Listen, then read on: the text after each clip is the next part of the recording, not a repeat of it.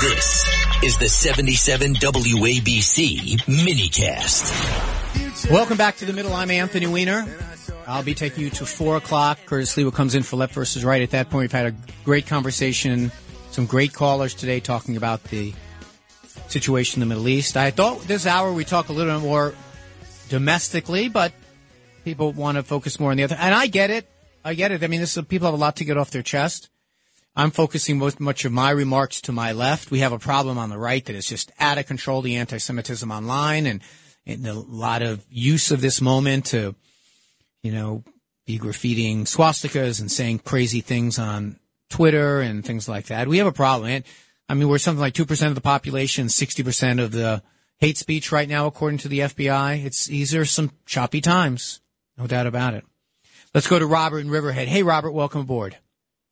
Hi, thank you, Anthony.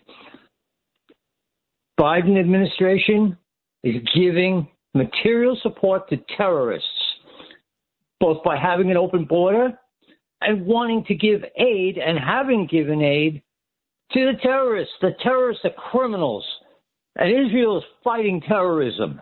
What what There's what, no what aid did they give? on- What aid did they give to the terrorists?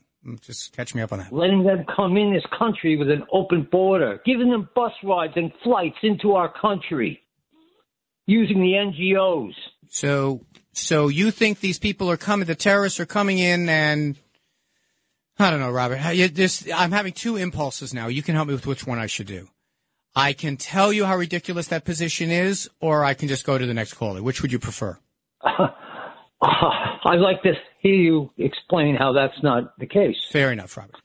Look, um, the laws that exist in the United States as relates to immigration are the same as they were under under Joe Biden, under Donald Trump. He just proposed a thousand more officers at the border, sixteen hundred more hearing officers to make to to screen the people as they come. And everything Republicans say they want, and it's the Republicans that say no. True or false?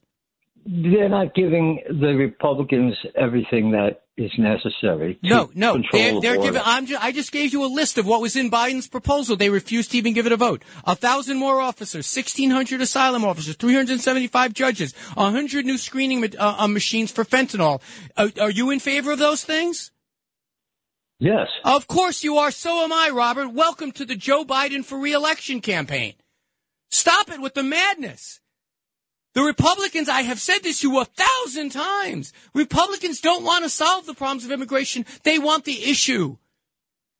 So Joe Biden gives them an emergency supplemental that says Israel, Ukraine, border, and Taiwan to stand up to China. All the things the Republicans say they're for. And says, here, do your stuff. And they say no, because they want the issue. That's why only, what was that number? That's why like 17% of the American people support the Republicans in Congress and why they're going to lose the House. 12% approve the way the Republicans are running the House, 72 against. That's the problem. And I bet you, I mean, I hung up on Bob. I, I'm sorry about that, but I bet you if he and I sat down and you, my caller, you, my listener, if we sat down and tried to work out a solution to the immigration problem, we would do the same exact kind of stuff. More people trolling the border, more hearing officers so someone doesn't come in and get a piece of paper that says come back in four years, then come back in four days. More judges that oversee those people. More of these big things that trucks and cars can go through 10 an hour and get scanned so that the fentanyl that's in the, the panels. These people think, people are not bringing in fentanyl walking across a river. They're U.S. citizens that are bringing it in. It's less likely for them to be stopped. And they're bringing in cars and trucks. Don't ask, don't depend on me for that. Depend on the DEA under Donald Trump that said that. So they have these big screening machines. I've talked about it before on the show. We would say, let's buy more of those to keep fentanyl out. And then Joe Biden does it, and instead, you want to own the libs, the Republicans in Congress, the new, the new Speaker Johnson, the serious times which demand serious stuff. And the Republicans say, no, we want to reduce the number of IRS agents, which obviously increases our deficit. Insane. Let's go to Mark in Bergen. Hey, Mark. Hey, Anthony, thank you for taking my call. Uh, I, I wanted to touch on what you said about the Gaza Strip and all the weapons that they have there.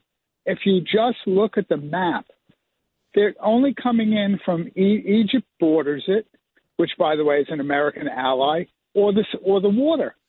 They're not coming in through Israel, and they have tens of thousands of rockets there. They're only coming in, I would say, 95% through Egypt. Yeah, And well, you commented before. Yeah, you're you you're com- right. You're, you're right. Look, here, this is a constant game of whack-a-mole in tunnels coming in through Egypt, and Egypt has been pretty vigilant about it. But a lot of them are what you said.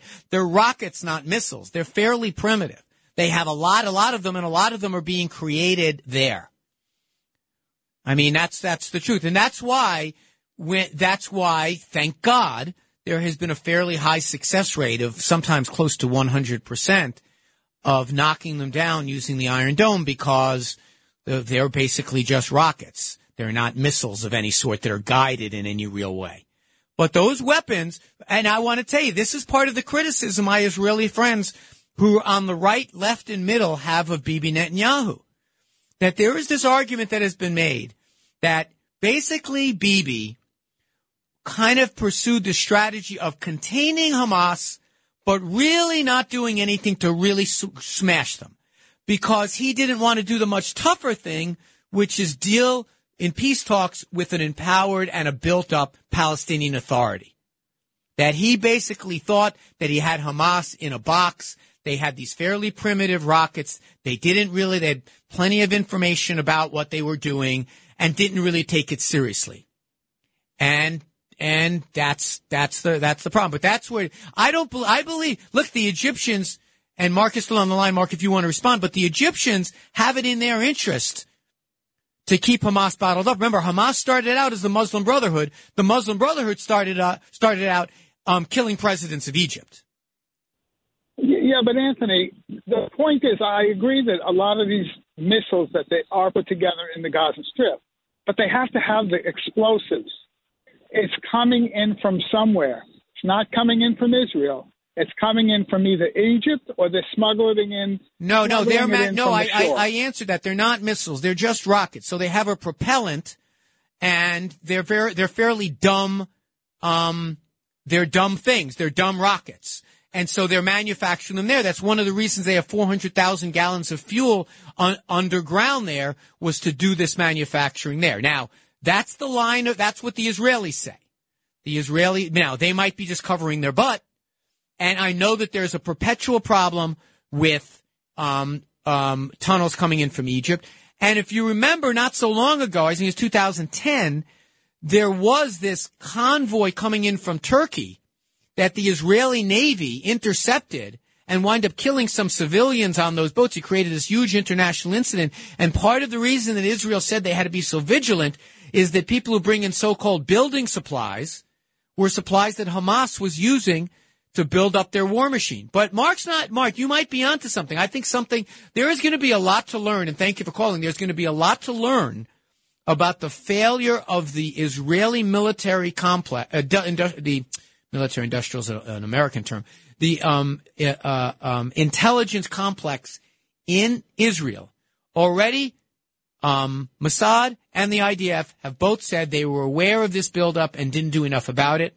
Bibi Netanyahu refuses to take any responsibility, but there is real questions being asked about this letdown in, in, in intelligence by the Israelis and how it was that, that Hamas was able to develop this, ty- this type of, of, of, of armaments.